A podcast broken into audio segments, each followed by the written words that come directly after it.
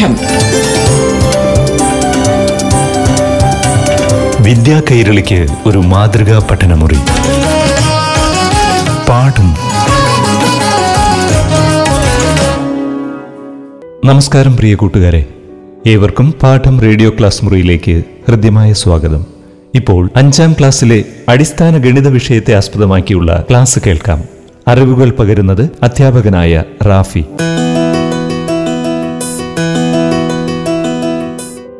പാഠം radio class മുറിയുടെ പുതിയൊരു ഭാഗത്തിലേക്ക് എല്ലാ കൂട്ടുകാർക്കും സ്വാഗതം. ഈ ഒരു ഭാഗത്തിലൂടെ 5ാം ക്ലാസ് ഗണിതശാസ്ത്രത്തിലെ സംഖ്യാലോകം എന്ന അധ്യായത്തിലെ കുറച്ച് കാര്യങ്ങളാണ് കൂട്ടുകാർ മനസ്സിലാക്കാൻ പോകുന്നത്. കഴിഞ്ഞ ഭാഗങ്ങളിലൂടെ തന്നെ സംഖ്യാലോകം എന്ന അധ്യായത്തിൽ വന്നിരിക്കുന്ന കുറച്ചധികം കാര്യങ്ങൾ, അതായത് സംഖ്യകൾ എങ്ങനെയാണ് വായിക്കുന്നത്, അവകളെ സ്ഥാനവില അനുസരിച്ച് എങ്ങനെയാണ് മനസ്സിലാക്കുന്നത്, വലിയ സംഖ്യകൾ അല്ലെങ്കിൽ ചെറിയ സംഖ്യകൾ, ഈ സംഖ്യകൾ എങ്ങനെയാണ് അക്കങ്ങൾ ഉപയോഗിച്ചുകൊണ്ട് സംഖ്യകൾ എഴുതുന്നത്, അതുപോലെ തന്നെ വലിയ സംഖ്യകളുടെയും ചെറിയ സംഖ്യകളുടെയും ഗുണനങ്ങൾ, വഴിക്കണക്കുകൾ തുടങ്ങിയ കാര്യങ്ങളാണ് കഴിഞ്ഞ ഭാഗങ്ങളിലൂടെ നാം മനസ്സിലാക്കിയത്. സംഖ്യാലോകം എന്ന അധ്യായത്തിലെ അവസാന ഭാഗത്തിലാണ് കൂട്ടുകാർ ഇന്ന് ഉള്ളത്. നിലവിൽ അവസാന ഭാഗത്തിൽ വരുന്ന കുറച്ച് ചോദ്യങ്ങൾ കൂടി മനസ്സിലാക്കി നമുക്ക് അധ്യായം അവസാനിപ്പിക്കാം. അതിൽ ഒന്നാമത്തെ ചോദ്യം പാഠപുസ്തകത്തിലെ അധിക വർക്കുകളിൽ തന്നിരിക്കുന്ന ആദ്യ ചോദ്യമാണ്.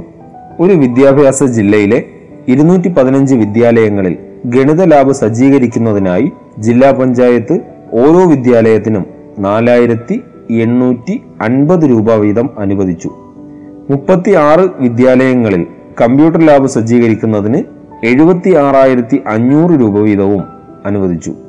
എങ്കിൽ ലാബുകളുടെ സജ്ജീകരണത്തിനായി പഞ്ചായത്ത് ആകെ എത്ര തുക നീക്കിവെച്ചു? ഒരു പഞ്ചായത്ത് നീക്കിവെച്ച തുകയാണ് കണ്ടുപിടിക്കാൻ ചോദ്യത്തിൽ ചോദിച്ചിരിക്കുന്നത്. ഒരു വിദ്യാഭ്യാസ ജില്ലയിൽ 215 വിദ്യാലയങ്ങളിൽ ഗണിത ലാബും അതുപോലെ തന്നെ 36 വിദ്യാലയങ്ങളിൽ കമ്പ്യൂട്ടർ ലാബും സജ്ജീകരിക്കണം. 215 വിദ്യാലയങ്ങളിൽ ഗണിത ലാബ്, ഒരു വിദ്യാലയത്തിൽ ഗണിത ലാബ് സജ്ജീകരിക്കുന്നതിന് 4850 രൂപയാണ് അനുവദിച്ചിരിക്കുന്നത്.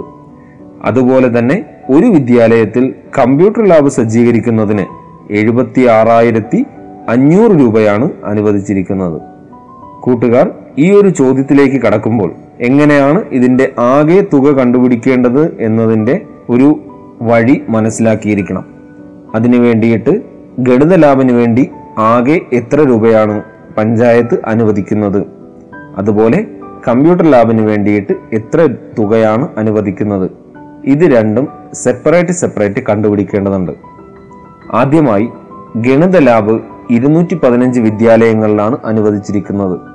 ഒരു വിദ്യാലയത്തിന് 4850 രൂപ ആയതിനാൽ 215 വിദ്യാലയങ്ങൾക്കും കൂടി ഗണിത ലാബ് സജ്ജീകരിക്കുമ്പോൾ ചിലവാകുന്ന ആകെ തുക എന്ന് പറയുന്നത് 10,42,750 എന്ന് കിട്ടും.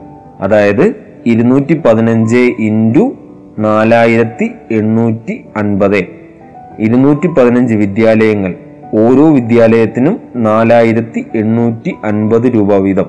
അങ്ങനെ ആകെ തുക കണ്ടുപിടിക്കാൻ, ഗണിത ലാബിന് വേണ്ടി ചിലവഴിക്കുന്ന ആകെ തുക കണ്ടുപിടിക്കാൻ 215 × 4850. അതിൻ്റെ ഉത്തരം 10,42,750 എന്ന് കിട്ടുന്നു. അതുപോലെ തന്നെ കമ്പ്യൂട്ടർ ലാബിന് വേണ്ടിയിട്ട് നീക്കിവെച്ചിരിക്കുന്ന ആകെ തുക കണ്ടുപിടിക്കാൻ ഒരു സ്കൂളിലെ കമ്പ്യൂട്ടർ ലാബ് സജ്ജീകരിക്കുന്നതിന് വേണ്ടി 76,500 രൂപയാണ് തുക അനുവദിക്കുന്നത്. അങ്ങനെ ആ പഞ്ചായത്തിൽ 36 കമ്പ്യൂട്ടർ ലാബ് അല്ലെങ്കിൽ 36 സ്കൂളുകൾക്കാണ് കമ്പ്യൂട്ടർ ലാബ് അനുവദിച്ചിരിക്കുന്നത്. കമ്പ്യൂട്ടർ ലാബിന് അനുവദിച്ചിരിക്കുന്ന ആകെ തുക 36 × 76,500. അത് ക്രിയ ചെയ്യുമ്പോൾ അല്ലെങ്കിൽ ആ സംഖ്യകൾ തമ്മിൽ ഗുണിക്കുമ്പോൾ 27,54,000 എന്ന ഉത്തരം കിട്ടുന്നു. ഇനിയാണ് ചോദ്യത്തിലെ പ്രധാന ഭാഗത്തിലേക്ക് പോകുന്നത്. ലാബുകളുടെ സജ്ജീകരണത്തിനായി പഞ്ചായത്ത് ആകെ എത്ര തുക നീക്കിവെച്ചു എന്നുള്ളത് കാണാൻ ഗണിത ലാബിന് വേണ്ടി നീക്കിവെച്ച തുകയും കമ്പ്യൂട്ടർ ലാബിന് വേണ്ടി നീക്കിവെച്ച തുകയും തമ്മിൽ കൂട്ടുമ്പോഴാണ് ആകെ നീക്കി വെച്ച തുക കിട്ടുന്നത്. അതായത് നേരത്തെ കണ്ടുപിടിച്ച 10,42,750 എന്ന സംഖ്യയും 27,54,000 എന്ന സംഖ്യയും തമ്മിൽ കൂട്ടുമ്പോൾ 37,96,750 എന്ന ഉത്തരം കിട്ടുന്നു. ഇതാണ് ലാബുകൾക്ക് വേണ്ടി പഞ്ചായത്ത് നീക്കിവെച്ച ആകെ തുകയെന്നത്. ഇതുപോലെ തന്നെ രണ്ടാമത്തെ മറ്റൊരു ചോദ്യത്തിലേക്ക് കടക്കാം. ഒരു സ്കൂൾ ഉച്ചഭക്ഷണ പദ്ധതിയിൽ ഒരു കുട്ടിക്ക് ഒരു ദിവസത്തേക്ക് വേണ്ടി വരുന്നത് 150 ഗ്രാം അരിയാണ്. ഉച്ചഭക്ഷണ പദ്ധതിയിൻ കീഴിൽ 1,240 കുട്ടികളുണ്ട്. ഒരു ദിവസത്തേക്ക് ഇവർക്ക് ആകെ എത്ര കിലോഗ്രാം അരി വേണ്ടിവരും? ഇതാണ് ചോദ്യം. ചോദ്യത്തിൽ തന്നിരിക്കുന്ന രണ്ട് കാര്യങ്ങൾ. ഒന്നാമത്തേത്, ഒരു ദിവസത്തേക്ക് ഒരു കുട്ടിക്ക് വേണ്ടുന്നത് 150 ഗ്രാം അരിയാണ്. അതുപോലെ തന്നെ ഉച്ചഭക്ഷണ പദ്ധതിയിൽ, അതായത് ഒരു ദിവസം ആഹാരത്തിന് തയ്യാറാക്കുന്നത് 240 കുട്ടികൾക്കാണ്. ചോദ്യത്തിൽ ചോദിച്ചിരിക്കുന്നത് 1,240 കുട്ടികൾക്ക് ഒരു ദിവസത്തേക്ക് എത്ര കിലോഗ്രാം അരി വേണ്ടിവരുമെന്നതാണ്. ഈ ചോദ്യത്തിലൂടെ ഇൻഡയറക്റ്റായിട്ട് മനസ്സിലാക്കേണ്ടുന്ന ഒരു കാര്യം, ഗ്രാമും കിലോഗ്രാമും തമ്മിലെ ബന്ധവും കൂട്ടുകാർ മനസ്സിലാക്കണം. കിലോഗ്രാം 1000 ഗ്രാമാണ് ഒരു കിലോഗ്രാം എന്ന് പറയുന്നത്. ഇവിടെ ചെയ്യേണ്ടത്, ഒരു കുട്ടിക്ക് 150 ഗ്രാം അരിയാണ് ഉച്ചഭക്ഷണ പദ്ധതിയിൽ ഉൾപ്പെടുത്തിയിരിക്കുന്നത്. അങ്ങനെ 1,240 കുട്ടികളുള്ളതിനാൽ ഈ 1,240 കുട്ടികൾക്ക് എത്ര ഗ്രാം അരിയാണ് വേണ്ടി വന്നത് എന്ന് കണ്ടുപിടിക്കുക. അതിനു വേണ്ടിയിട്ട് 1,240നെ 150 കൊണ്ട് ഗുണിക്കുക. 1,240നെ 150 കൊണ്ട് ഗുണിക്കുമ്പോൾ 1,86,000 ഗ്രാം അരി എന്ന് കിട്ടും. അതായത് ഉച്ചഭക്ഷണ പദ്ധതിയിൻ കീഴിൽ 1,240 കുട്ടികൾക്ക് ഒരു ദിവസത്തേക്ക് വേണ്ടുന്നത് 1,86,000 ഗ്രാം അരിയാണ്. ചോദ്യത്തിൽ ചോദിച്ചിരിക്കുന്നത് എത്ര കിലോഗ്രാം അരി വേണ്ടിവരുമെന്നാണ്. ഗ്രാമിലാണ് നമുക്ക് ഉത്തരം കിട്ടിയിരിക്കുന്നത്. നമുക്ക് കിട്ടിയ ഗ്രാമിലുള്ള സംഖ്യയെ കിലോഗ്രാമിലേക്ക് മാറ്റണം. 1000 ഗ്രാമാണ് ഒരു കിലോഗ്രാം, അല്ലെങ്കിൽ 1 കിലോഗ്രാം = 1000 ഗ്രാം. 1,86,000 ഗ്രാമിനെ കിലോഗ്രാമിലേക്ക് മാറ്റുന്നതിന് 1000 കൊണ്ട് ഭാഗിച്ചാൽ മതിയാകും. ഗ്രാമിനെ കിലോഗ്രാമിലേക്ക് മാറ്റാൻ 1000 കൊണ്ട് ഭാഗിച്ചാൽ മതിയാകും. അതായത് 1,86,000 ÷ 1000, അങ്ങനെ 186 കിലോഗ്രാം അരി വേണ്ടിവരുമെന്ന് മനസ്സിലാക്കാൻ കഴിയും. ഇനി ഇതുപോലുള്ള അവസരങ്ങളിലും ഗ്രാമും കിലോഗ്രാമും തമ്മിലുള്ള ബന്ധം കൂട്ടുകാർ ഓർക്കുമല്ലോ. അടുത്ത ഒരു ചോദ്യം. വായനാ വാരം പ്രമാണിച്ച് സംസ്ഥാനത്തെ തിരഞ്ഞെടുക്കപ്പെട്ട 587 ഗ്രന്ഥാലയങ്ങൾക്കായി 1,221 പുസ്തകങ്ങൾ വീതം നൽകാൻ തീരുമാനമായി. എങ്കിൽ പദ്ധതിക്ക് വേണ്ടി ആകെ എത്ര പുസ്തകങ്ങൾ വേണ്ടിവരും? അതായത് ഇവിടെ ആകെ എത്ര പുസ്തകങ്ങൾ എന്നതാണ് ചോദ്യം. ചോദ്യത്തിൽ തന്നിരിക്കുന്നത് സംസ്ഥാനത്തെ തിരഞ്ഞെടുക്കപ്പെട്ട 587 ഗ്രന്ഥാലയങ്ങൾ, അവിടെ ഗ്രന്ഥാലയങ്ങളുടെ എണ്ണം 587 ആണെന്ന് വ്യക്തമായി പറഞ്ഞിട്ടുണ്ട്. അതുപോലെ തന്നെ ഓരോ ഗ്രന്ഥാലയത്തിനും 1,221 പുസ്തകങ്ങളാണ് നൽകുന്നത്. 1,221 പുസ്തകങ്ങൾ വീതം നൽകാൻ തീരുമാനമായി. എങ്കിൽ പദ്ധതിക്ക് വേണ്ടി ആകെ എത്ര പുസ്തകങ്ങൾ വേണ്ടിവരും? ഈ ഒരു ചോദ്യം മനസ്സിലാക്കുന്നതിന്, അല്ലെങ്കിൽ അതിൻ്റെ ഉത്തരത്തിലേക്ക് കടക്കുന്നതിന് 587നെ, അതായത് ഗ്രന്ഥാലയങ്ങളുടെ എണ്ണത്തിന്, ഓരോ ഗ്രന്ഥാലയങ്ങൾക്കും കൊടുക്കുന്ന പുസ്തകങ്ങളുടെ എണ്ണം കൊണ്ട് ഗുണിച്ചാൽ മതി. 587നെ 1,221 കൊണ്ട് ഗുണിച്ചാൽ ഉത്തരത്തിലേക്ക് കടക്കാം. ഇങ്ങനെ ചെയ്യുമ്പോൾ 7,16,727 പുസ്തകങ്ങൾ വേണ്ടിവരുമെന്ന് നമുക്ക് മനസ്സിലാക്കാം. ഇത്തരത്തിലുള്ള വളരെ ലളിതമായ ചോദ്യങ്ങളാണ് സംഖ്യാലോകം എന്ന ഈ അധ്യായത്തിലൂടെ നമുക്ക് ഏറ്റവും പ്രധാനമായി മനസ്സിലാക്കേണ്ടത്. 5ാം ക്ലാസ്സിലെ മറ്റ് അധ്യായങ്ങളിലൂടെയുള്ള അറിവുകൾ തുടർന്നുള്ള ഭാഗങ്ങളിലൂടെ നമുക്ക് മനസ്സിലാക്കാം. ഇന്നത്തെ ക്ലാസ് അവസാനിക്കുന്നു. നന്ദി, നമസ്കാരം. പാഠം വിദ്യാകൈരളിക്ക് ഒരു മാതൃകാ പഠനമുറി. പാഠം.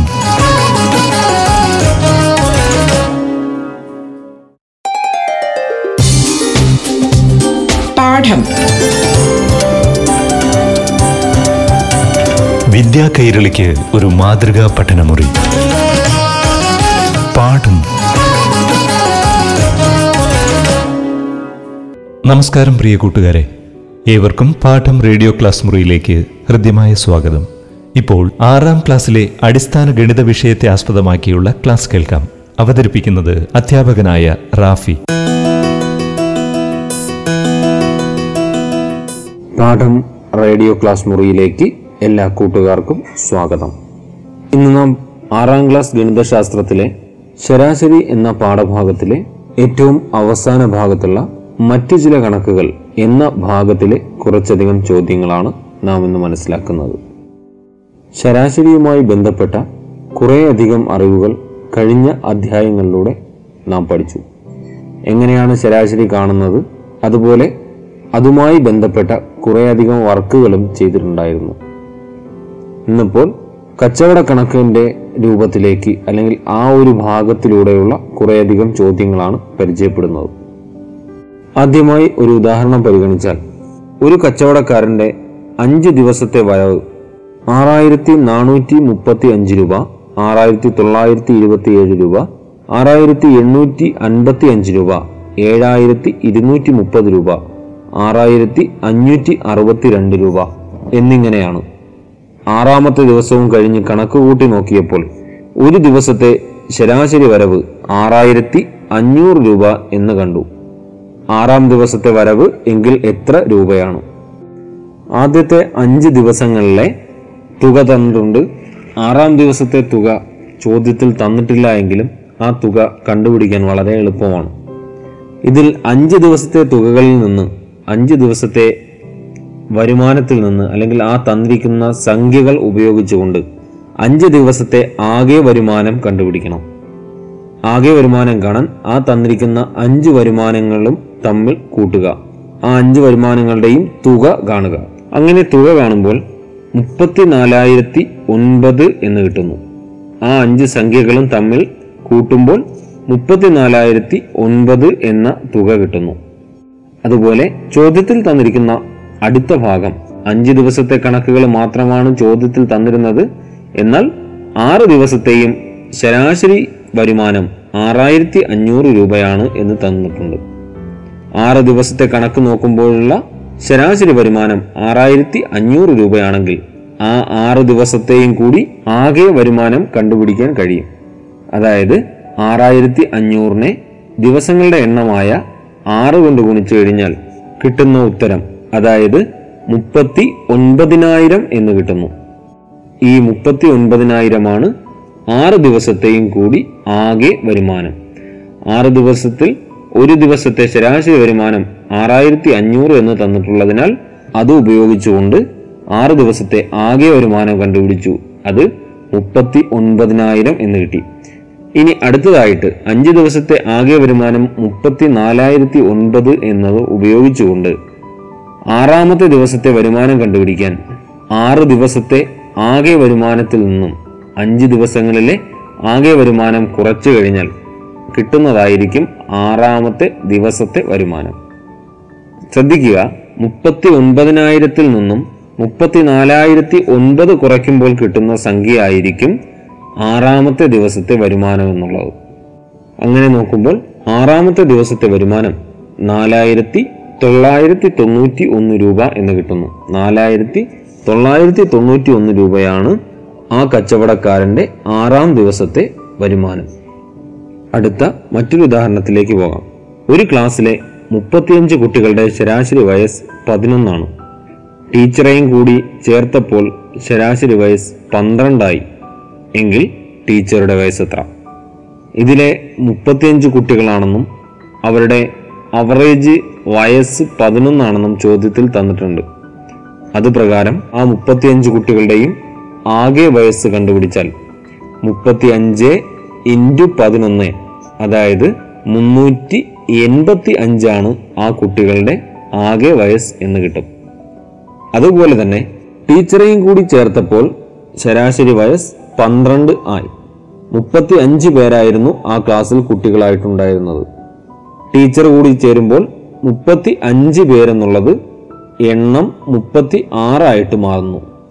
അതുപോലെ അവറേജ് 11 ആയിരുന്നത് 12 ആകുന്നു എന്ന് ചോദ്യത്തിൽ പറഞ്ഞിട്ടുണ്ട്. അതേ പ്രകാരം 36 പേരുടെ ആകെ വയസ്സ് കണ്ടുപിടിക്കാൻ 36 × 12 = 432 എന്ന് കിട്ടുന്നു. 36 പേരുടെ ആകെ വയസ്സ് 432 ആണെന്ന് കിട്ടുന്നു. 12 ഇതിൽ നിന്നും 35 പേരുടെ ആകെ വയസ്സ് 385 ആണെന്നും ടീച്ചർ കൂടി ചേരുമ്പോൾ 36 പേരുടെ ആകെ വയസ്സ് 432 ആണെന്നും മനസ്സിലായി. ഇനി ആ ടീച്ചറിന്റെ വയസ്സ് കണ്ടുപിടിക്കാൻ ടീച്ചർ കൂടി ചേർന്നപ്പോൾ ആകെ വയസ്സിൽ വന്ന വ്യത്യാസം, അതായത് 432 - 385 ചെയ്യുമ്പോൾ കിട്ടുന്ന ഉത്തരമായിരിക്കും ടീച്ചറുടെ വയസ്സ്, അതായത് 47 വയസ്സായിരിക്കും ടീച്ചറിനുണ്ടായിരിക്കുക.